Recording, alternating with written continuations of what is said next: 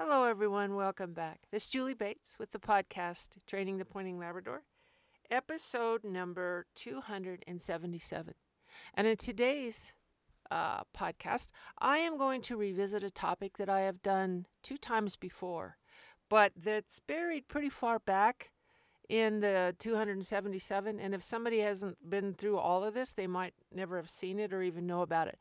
But it's going to be on the topic of uh, choosing a puppy, and not not choosing a breeding. I'm not I'm not going to get into that. That's that's a just territory I won't go into. Not but but once you have found a breeding that's very very good, if you have the chance, can you go evaluate the puppies and look at them and see if you can get the one that maybe is closest to what it is you're looking for? That's what I'm talking about. So, your best bet always for getting a puppy that is the kind that you would like with the characteristics that you would like is to get one out of an excellent breeding that has excellent pedigrees. Now, excellent breeding means one that's going to cross well and produce uniformly some very good puppies. That's an excellent breeding.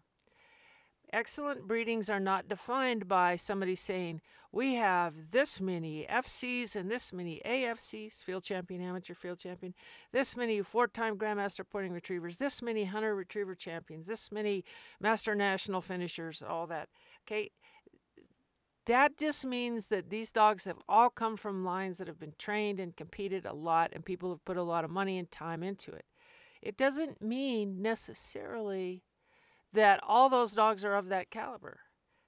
I mean, that, that are being produced. So, if just because you have a lot of FCs and, and AFCs doesn't necessarily mean that those dogs produce tons of them. You know, sometimes you have one and you breed it not so good, but then you take the pup out of that and breed it with somebody else. You get some strength back into it. There's a lot of stuff to that. I would just say counting the number of titles, it may be great and it may not be great because some lines cross well and some lines do not cross well. But what you want are the ones that, that take the strengths from both sides and put them into the to the offspring. So that's just something to be aware of.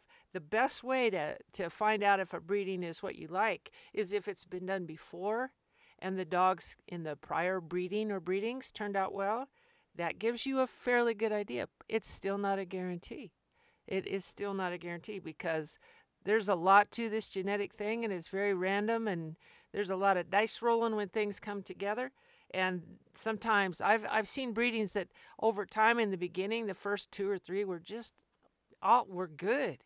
They weren't all the same. I mean, they were very different, unique animals, just like human children, but they were very good. And when the dogs got a little bit older and they had a few more, the last litter or so, and those didn't seem i don't know it was aging eggs or sperm or what but it they, they they just weren't quite the same as the younger ones but that's over a span of a number of years. So i don't know what the science is with that but i've just noticed that a couple times.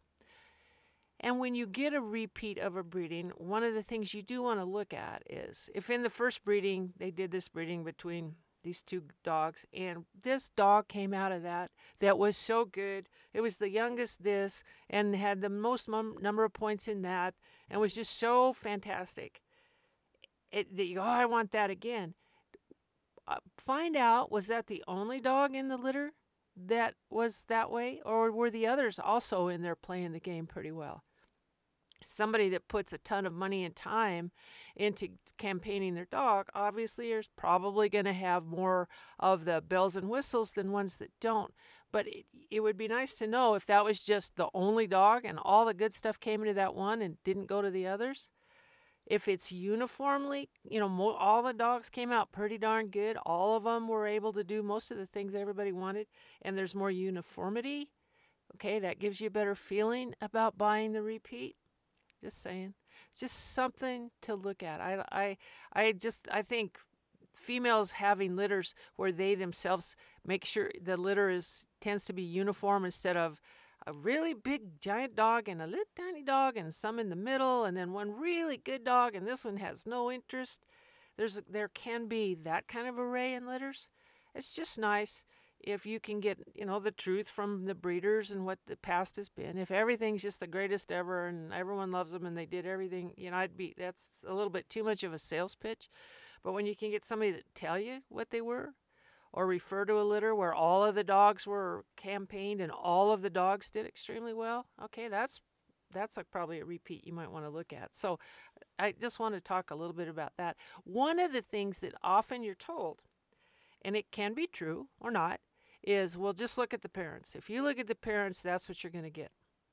That could be true, or it could not be true. And I always use poor Broncos uh, advantage uh, example of uh, John Elway, arguably one of the best quarterbacks that's been in football, and his uh, wife was a D1 excellent D1 swimmer in college. And they had kids, and none of the kids turned out to be the athlete that either one of them was. Now, that's hard when you have stuff like that. That's pretty hard to match, although sometimes you can. Sometimes you can have two more ordinary parents and have this exceptional, I mean, things just came together just right. And you get this this individual that's better than both parents. That can happen too. Um, so yes, look at the parents. Look at one. Look at them. See what their temperaments are. See what their size uh, is. Um, is there somebody that's a little mean and feisty? Nobody ever wants to tell you that, but I like to find that out. Um, you know, you want to know, am, am I getting a dog that might want to whoop on my other dog? Just some stuff to know. But look at the size thing. That can tell you, but unless you have one huge and one tiny, um, it can tell you, you know, if your dogs are both moderate, mom and dad, odds are you'll get a more moderately sized dog if that's important. Um, athleticism should be in my uh, mind the most important thing. I don't want a giant draft horse of a dog, and I don't want a teeny tiny little thing that, you know, you have to can't even jump up into the back of the vehicle or something. So, anyway, just look at mom and dad, but understand how, as my father used to always say, the good Lord holds the trump card on this stuff. Just because you see something or told or are told something you know, you never know with genetics. Things can be things can be interesting. So you just want to hedge your bets and get the best litter that you can um, out of the best breeding that you can. And then if you choose to, uh, you know, go pick your puppy. Now, I have a very dear friend who says, take that chapter out of your book. Stop telling everybody you can pick a puppy because you can't. it's like, okay, sure because if you don't think you can, then you can't. And so reach in there and grab the one with the that's closest to you, or the loudest one, or the one that runs the fastest. You know, just grab whatever you want and get the dog. Again, if you have a good litter, you're probably going to be okay. That's the best thing to do. But if you would like to pick, look at these guys and you know see if you can optimize your choice. Um, I have found that that is most of the time something that can be done. There are times when when I've seen it how it looked and then what I thought was the best dog I, I was wrong.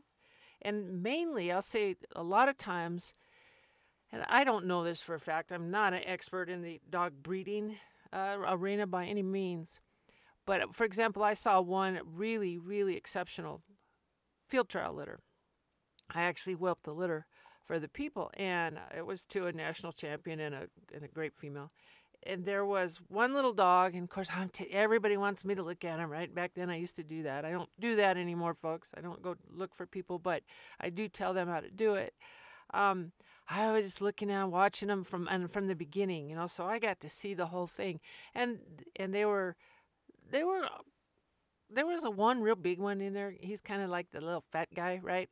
And he wasn't real interested in stuff and he didn't get up and go when all the others went and he didn't even retrieve i don't know it's just too far out there i don't know what it was. So oh, because he was consistently that way i kind of wrote him off. And so we looked at all the others and at this one so they got everyone and we didn't even have a home for the last one. The owner didn't have the home and finally i think they gave him to somebody because he's just kind of lumpy he was also the biggest dog. And he turned out to be the biggest dog. I'd say he was probably 75, 80 pounds, pretty eh, thin. Eh, you know, as an athlete, he was a big boy. And he turned out to be the best dog in the litter. He got the field trial points. He was successful. He got all the stuff, everything that, you know, they got, they were just getting what might have been just a pet. And he turned out to be the best dog. And I, the only thing I can think of looking back on all that was because he was so big, he just, and, and males are slower to develop. And I'm going to talk about that for just a second. But, you know, he just wasn't there yet he wasn't there to even, I don't know if he could see as well. His movement was not there.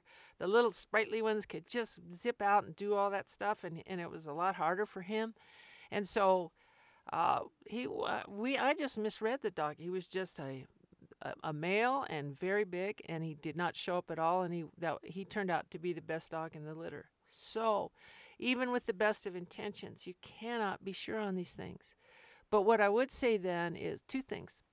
One is when they are much bigger, particularly as puppies, movement and development seems to be slower. I guess there's more there to develop. I, I, am not sure what it is, but it seems to be a little slower. So it can be deceiving to have the big one just be laying over there and, you, and writing them off. Or it could be correct too, but but I you know I learned a lesson in that and I really paid a lot more attention to relative size amongst puppies on that. The other very relevant fact on this is that in general, these are generalizations, there are always exceptions. Males develop more slowly than the females at early ages. And you know it's it's kind of true in humans as well. And I can make all kinds of insulting jokes on that one and I will just be better than that and not do it. I'll say that for in person. But females in general just develop a little bit faster mentally, physically, their eyes, their responses, their little noses, everything seems to develop a little more rapidly. So, if you have your heart set on a male or your heart set on a female, when you go to look at your litter of puppies, just look at the females or just look at the males.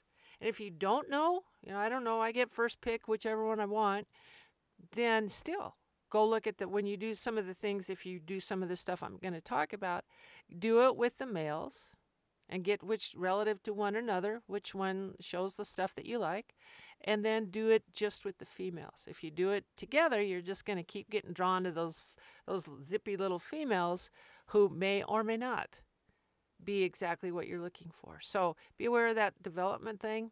It can be very different. I did not always. There'll be some some big male that just ahead of everybody. so that could happen too. But as a generalization, I I always I always just evaluate the sex that I'm interested in and, and not the other one. So just throwing that out there. I, I feel fairly strongly about that and have seen that uh, happen over and over. And no, are is one are males better than females or females better than males? No, just like women can be doctors and lawyers and scientists and everything else, and men can be nurses and administrative assistants and flight attendants, and uh, they every that it's not like only one can do something and the other one cannot. But um, the the thing is, is females come in season. Usually, usually with a retriever Labs, usually over the age of 12 months, 12 to 18 months is often where these, these field guys come in season. But then it's about every six months, but it could be every year, every nine months. You know, they don't know all the rules. That's the downside to the females is you have that thing. And then when they're in season, they draw every male in the world. But in terms of talent, and then males, what they like to pee on stuff a lot more than females. Um, so there's downsides to both sexes in terms of talent. No, I no. I have not seen there are extraordinary females and extraordinary males. So I've never seen the talent be the issue. I've just had their various body functions uh, be the issue on choice. So make you know factor that in. So let's say you decided on what you want to look at, which one, male or female, and you've got a good litter for what you want, right? How do you find the one that has the traits that you want? Now, first thing you have to have in your mind are what are the traits that you want? yeah, I want the best dog in here. I want the superstar, the one that does everything real easy. Okay, but there's let's break that down a little bit more because there are some factors that you really do want to think about. I'm assuming that my listening audience right here are performance dogs, field dogs, competitive dogs, hunting dogs, right? Dogs that kind of work for a living. So that and, and are going to be trained to some degree. I mean, this podcast is called Training the. so you want a dog that can go to school and can play the sports really well. Okay, so we want a, a, a scholastic student type, and we also want an athlete, and we want a very healthy dog. So keep that in mind first. That should always be there because every dog is not a great athlete, just like every human is not a great athlete. There could be some some people just don't like out running around on a field, you know, and others do, and some don't like throwing a ball or catching a ball, and some do. You know, it's the same thing with with with dogs. Also, some would like to be out there catching a ball or running across the field, but their structure doesn't support movement as easily as some others. So some people are marathon runners, some people are wrestlers, you know, some people are, are tennis players. A lot of the times it's a physique that has a great deal to do with that. And physique is important in the athletic world of a hunting dog. It is very important. So, little tiny short legged, broad, wide bodied dogs aren't going to be real good running for hours in the cut corn of South Dakota.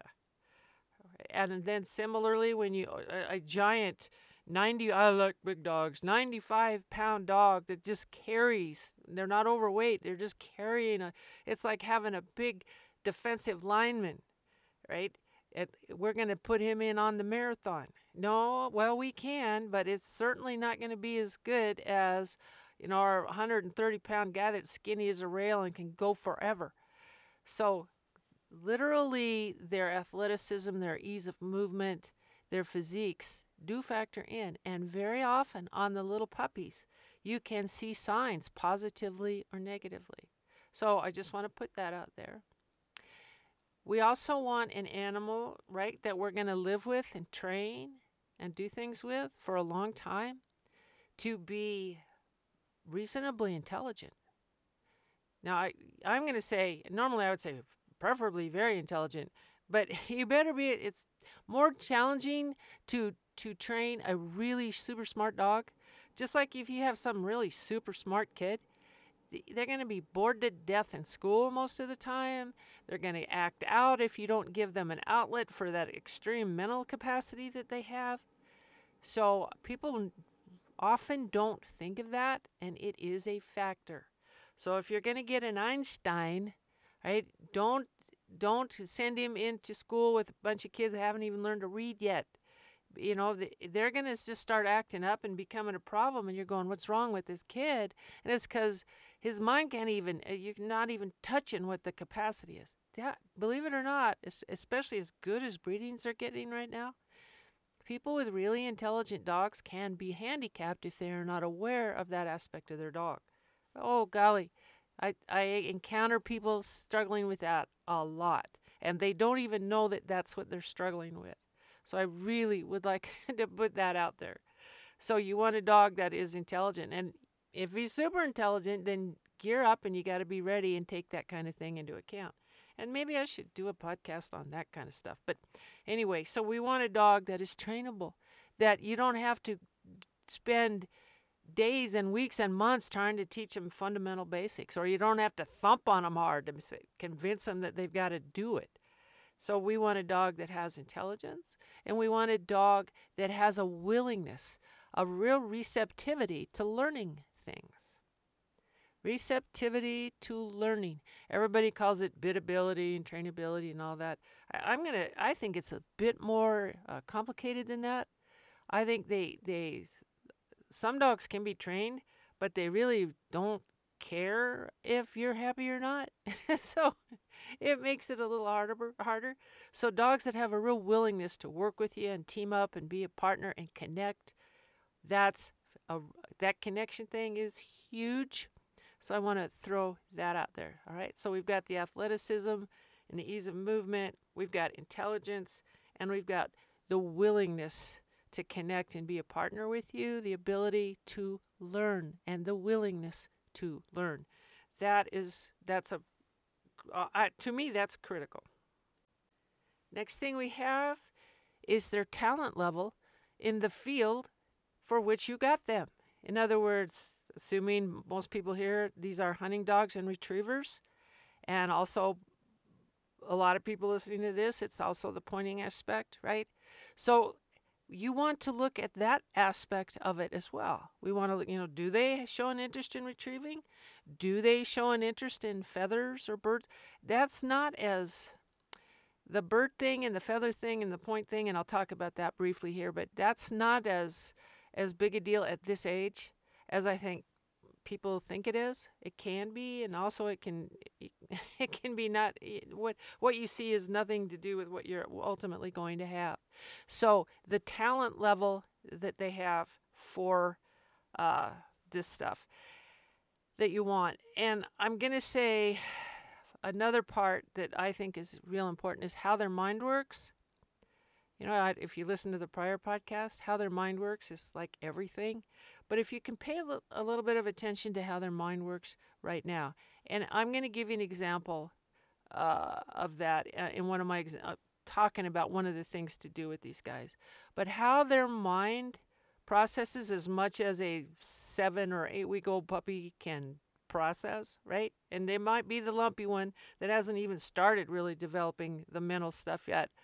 But let's just assume that we're looking at all the similar dogs how they process and what they do with things is real important. And I'm going to talk about that. I, I want a dog who thinks because the thinking goes with the connection, it goes with the trainability, it goes with the willingness, it goes with remaining unhurt during their athletic lives, the ability and willingness to think. And yes, you can see that in little dogs if you take the time.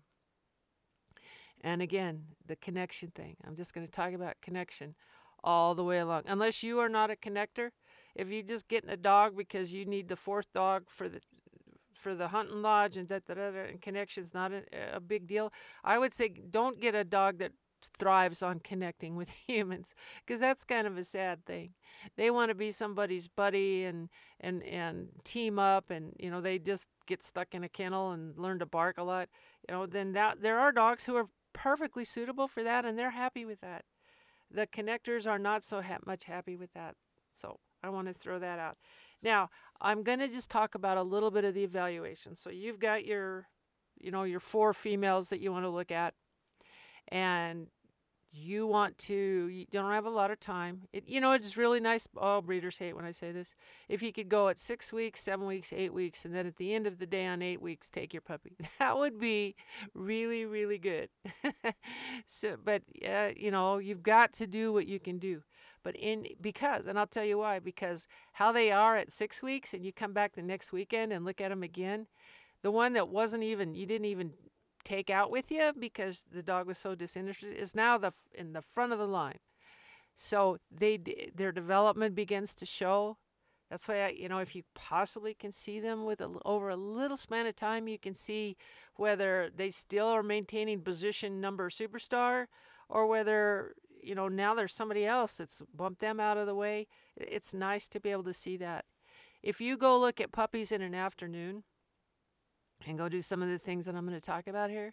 And they have played all morning. They had breakfast, played all morning, kind of had a little bit of a lunch, and now it's a warm afternoon. They're laid out. You know, and there's only one. It's the one that didn't do anything because it just laid around all morning. It comes bouncing up to you, and it's got a lot of energy, and the rest are like, yeah, whatever, because they're so tired. Okay, now you get a completely backwards perspective because the one that looks really energetic and good is so because it wasn't until the middle of the day and it had a lot of food that it finally decided to get up and do something. So, time of day you know, and what prior activities and food, feeding, and all that factors into how those dogs look. Now, I like early mornings. I love that because you know they're just full of the dickens and they are just being themselves, and it's it can be very telling. I don't want to see the one that has the greatest appetite is the tiredest and looks the worst, you know, and I would be deceived. He just really likes to eat, which is a, a kind of a retriever thing, right? So be aware of, of that. So let's just say you're going out in the morning and you're going to be able to do this at least two weekends, two different days to go look at them. And we're going to look for these certain characteristics. The first thing that we, uh, that is good to do is um, if you walk into, if they're in a little whelping room or they're somewhere, and you just walk in. I'll tell you this if you can do this without your breeder on your shoulder telling you, you know, that little orange one, I really like that, that one because and they're just filling you with all kinds of ideas. Ask them if you can just go do this on your own. You know, you're just weird and you just want to do it on your own. They can tell you everything they want after you look at the puppies.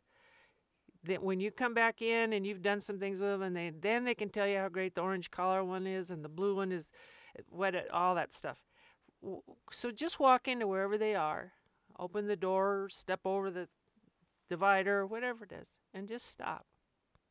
Now, who notices you? Obviously, you need them marked. They'll have a dab of paint on them or a string or a collar or something so you can identify orange collar and blue collar. Who notices you? Who looks up and sees you? Now, this could this be deceptive? Yes. You know, the one that's most tired because it did the most stuff is is exhausted and still sleeping. But just notice. You know, if you have to take notes, take notes. Um, notice who sees you first. And do they just see you and then go back to bed? Do they see and look at you because you're new and different? Now just pay attention to what their response to this new person coming in there is. Do they all get up and run over to you and then, oh, puppy breath, that's one of the greatest smells in the world. And do they do that? Is there one that has no interest in seeing you at all? Know, who knows? Could just be the tiredest one because it ran around all all at breakfast or something. Just notice that stuff. If if some of them are sleeping, make a make a little noise. Who is sensitive enough to hear the noise and wake up? I think you get the idea. Just pay attention to that. Now, do not test these dogs in their yard because they know that place. They know where everything is. They know where the stuff to eat is. They know where to go pee. They know all of these things in their yard.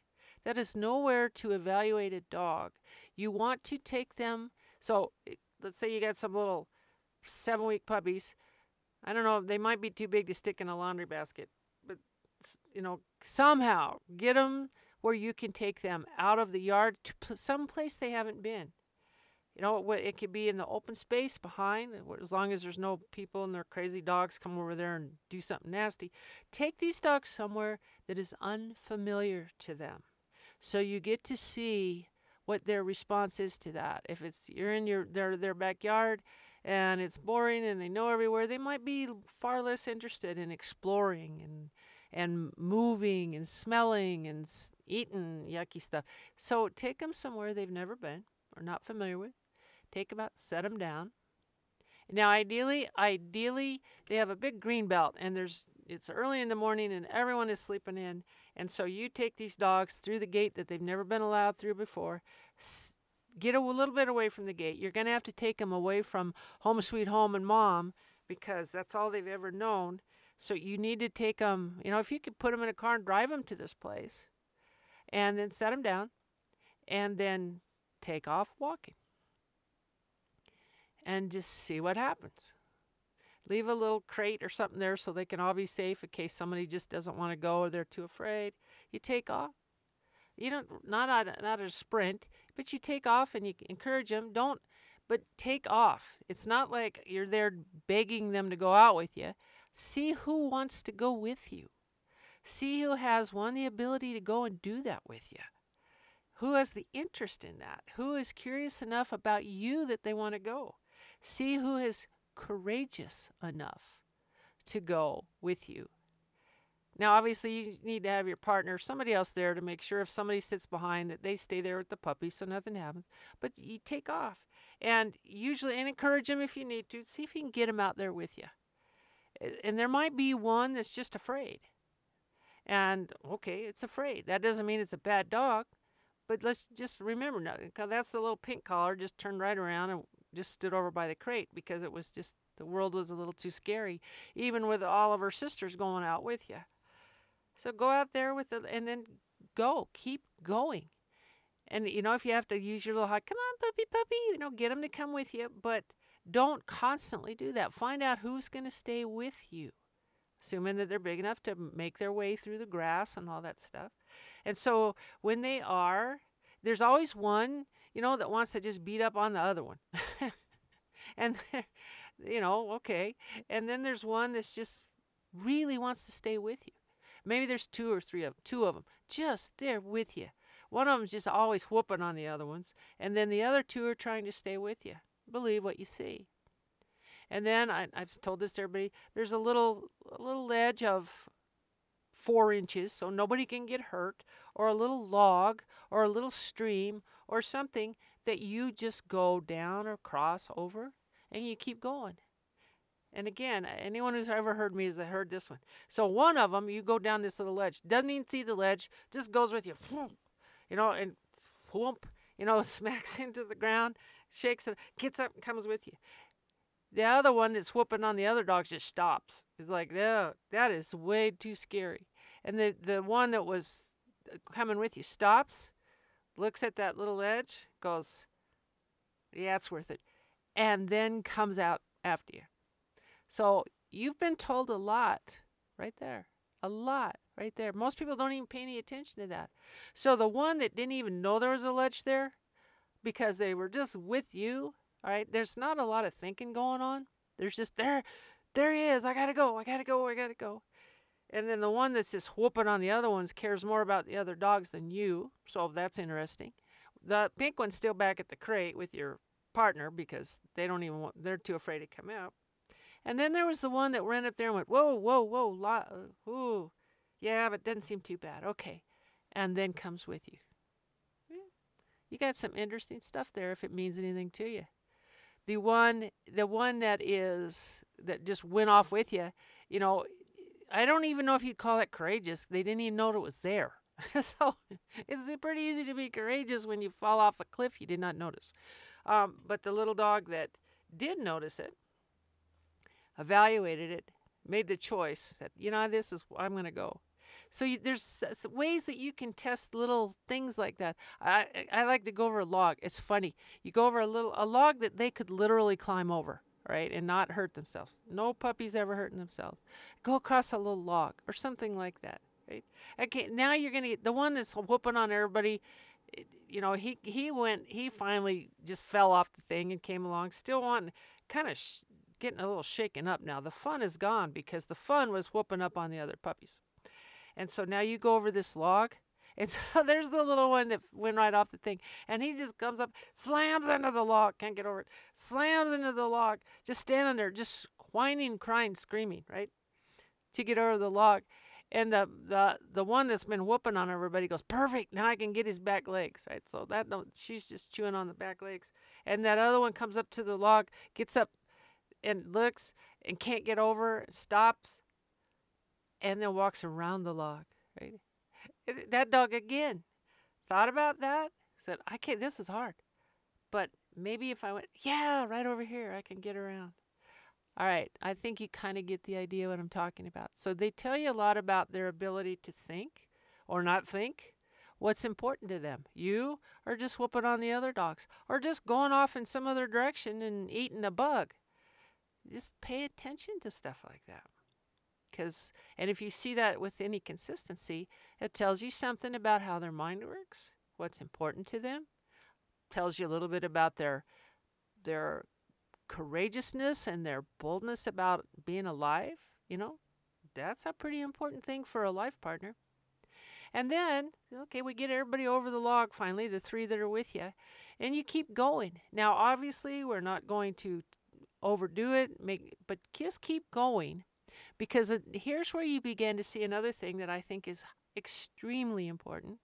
As you keep going your round, and you know, maybe you've gone a total of a total of 200 yards in this whole thing, right? But now you you you continue to move. We don't just stop. Smell your puppy breath when you get back. Don't do the love thing out here yet. Just take off and make a big bow to go back over to where your your partner and the pink collar one are sitting by the crate. Now you're going to be able to tell you we're tiring them out. We're tiring a seven week old puppy, right? So that doesn't take a lot, but we're beginning to tire them out. But you keep going and you're heading back. Sometimes they'll just sit down.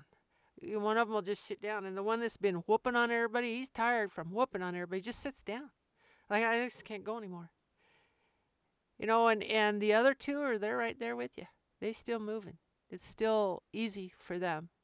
And so the ease of movement in a puppy is generally lends itself to ultimately their athleticism and their structure that's going to support running for hours in the field, swimming for ducks across the pond, for the training that you're going to do. So you can see a little bit about the ease of movement. It's not who's fastest. Usually, who's fastest is the one who thinks, whose mind is going the fastest. Usually that's it. But it's who ha- can continue to go and has interest to can and the ability to continue to move safely, guys. Not for an hour on these little guys. They'll just fall out on you, and and and come back that way. Okay, do if you can do that several times with your dogs you're looking at, and pay close attention to the thinking thing, and because the one went around the log doesn't mean that's going to be a cheater. It didn't mean that. It just figured its way out of a sticky, it was troubleshooting, problem solving. Did a very good job of it. And you were always very important. Now, another thing, and I learned this from Ju- uh, Jackie Mertens and her Golden. I, I don't always agree with the, some of the stuff she does just because that's how people are. But she, one of the things she said with which I completely agree is pick the little puppy up and hold it up to your face and and you know if you have to make some little scoochie coochie noises or something does the uh, does the dog make direct eye contact with you? Very telling. We're talking about connectors. We want generally connectors right? Unless you're just filling up your your hunt club kennel. We want connectors. Some dogs little guys and now they may just be too immature to even know what that is but if there's one that can and they look right at your eyes and stay connected a little bit okay? Versus one that can't just wants down. I don't want to this is too high i don't want to be up here. Let me down let me down. No connection at all?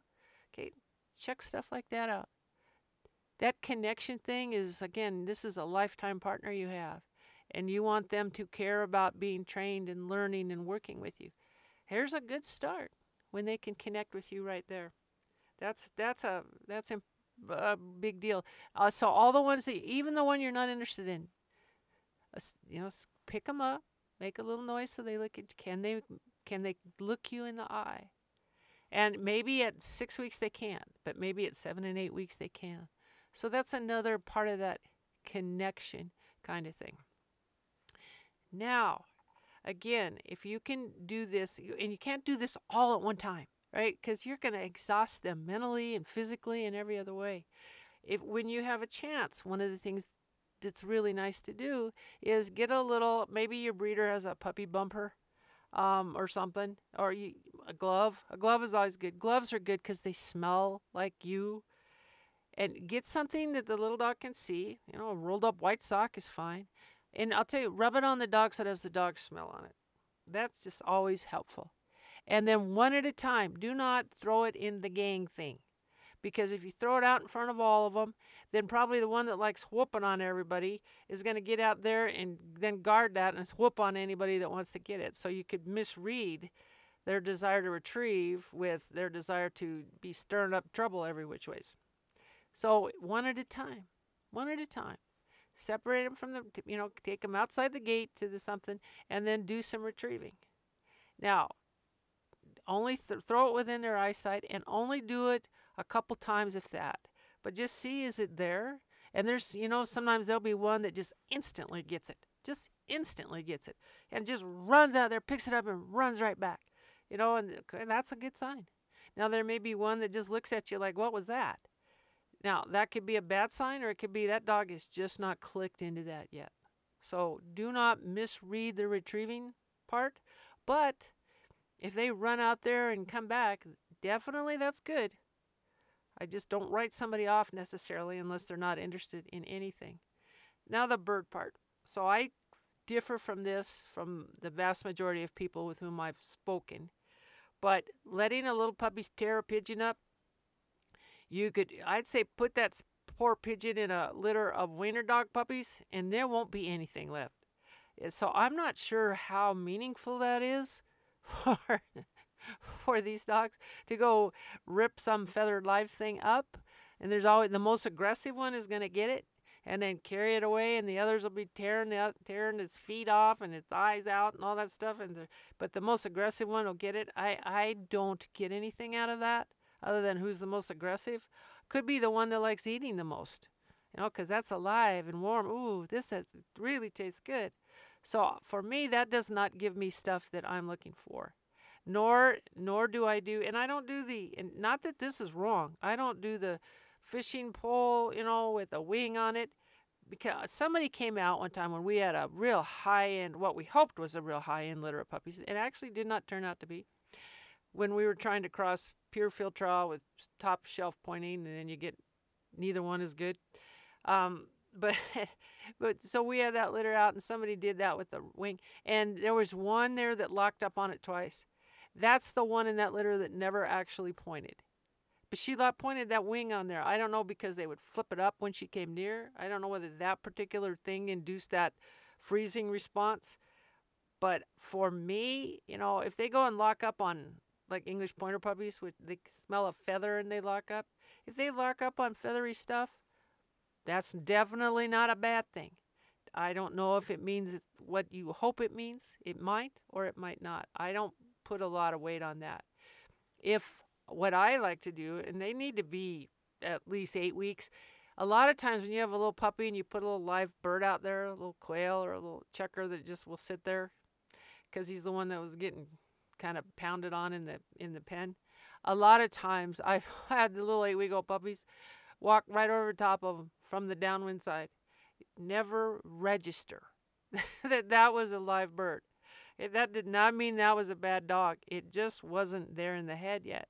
And then I've had little eight week old puppies that when they got downwind of a live bird sitting there locked up on a point. Now, did they know they were doing? No, they did not. But that was obviously a good sign. And if they do it with any consistency, that's a really good sign. But for me, I only do it with the real thing and a, a real thing that they can't rip and learn to eat. Um, just unless you have to have them do that to get them interested in birds. I don't find that to be a very useful thing. But a little a quail or a little chukar where you can take them downwind and they can get scent of it. And again, they might just keep going. Of course, then everyone drags them back and forth and tries to make it happen.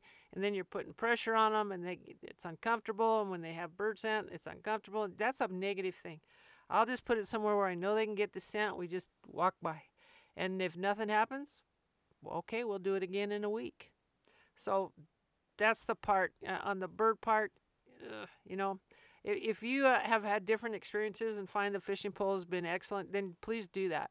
But I've just seen it have completely odd things that I could never really rely on. But that little live bird that can actually fly away or at least run away, you know, if, if anything happens, is where I've seen the good guys show up early and with that point and they don't have a clue what they're doing and there's absolutely no pressure on them whatsoever. So there's a lot of it right there. So when you're going to look at dogs right look for do they like to retrieve? And again if they're not right now it doesn't mean they won't if they're coming out of good stock. It, it could be a development thing. Did they point a bird or just not even know it was there? Doesn't mean anything about later on. That's more of a development thing but what you can see a little bit is, unless it's a very large dog, it's just one of those big hunker puppies, um, defensive lineman kind of things. Look for their ease of movement and their willingness to continue to move with you. Look for whether they think about things, whether they can problem solve. You have to do this out of their familiar environment. Um, have to do that. Look at look at their connectivity. Are you a big deal to them when you're out with them, or they, they just could care less? Do they make eye contact with you? Do they connect with you? Um, and do they have an enjoyment of all of this? Is all of this a great pleasure? Because just think in terms of a traveling partner, you have you're going to travel the world for the next two years. You're going to go all over, and you get to have one person with you.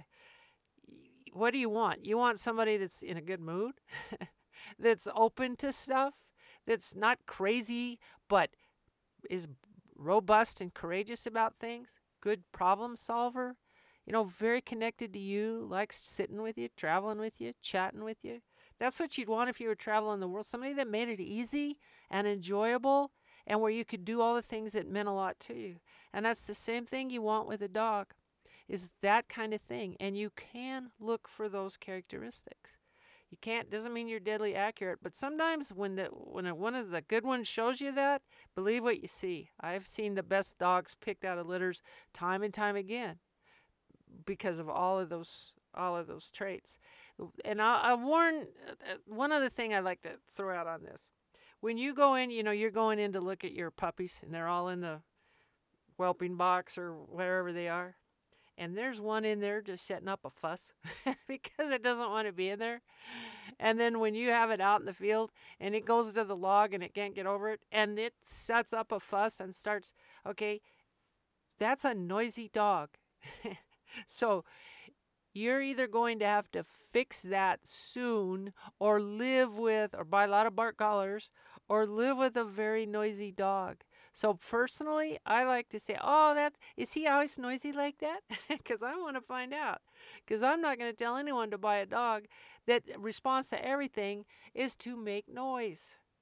You know, that's a dog that you might have sitting on the line, and as the birds are going down, it starts amping up and making, you know, you have noise problems, or sits in the duck blind, and because they're bored and tired and they're wanting action, and they start making noise. So take into account the noisemakers. You know, just ask real harmlessly. So, is there a noisy one in here that always greets you when you come in and just find out? Because otherwise, you know, then my dog does all this stuff. What can I do? Well, it'd be nice if it didn't tend to that anyway. And if you do get a noisy one, then somebody's got to take that one. You know, you got to get after, you got to get right after that in the very, if you nip that in the bud before it really becomes fully established in the dog. So that's kind of a long podcast, but um, the puppy picking thing, if you are of a mind to, and if it's important to you and you're willing to be patient and just watch, you know, it's not like, oh, get out your fishing pole and okay, get out the live pigeon and let's test all this stuff. Uh, you know, ugh. like I said, do it in a litter of schnauzers. They'll do the same thing. Um, so I don't find that to be highly useful. But if you do these other real life things where you test their connection with you, what's important to them, their athleticism, their boldness, their ability to think and troubleshoot, you will find that a very uh, useful thing. And if they just like whooping up on the other dogs, again, believe what you see. Believe what you see. That dog, instead of going with you and adventuring in a new world, it just wants to whoop up on the other dog. Um, you know, maybe maybe it'll it'll become great later, but you don't know. Maybe it'll jump on the underdog when you're running an event. Who knows? So that's today's. I hope that's helpful for just a few people that might be thinking about puppies. At least give you some food for thought.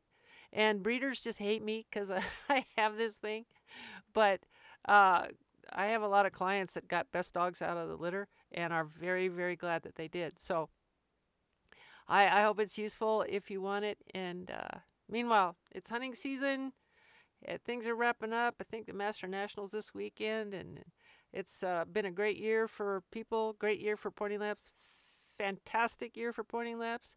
Next year, the uh, Triple Crown, the national for that is in uh, South Dakota, the middle of the country, in the pheasant capital of the world.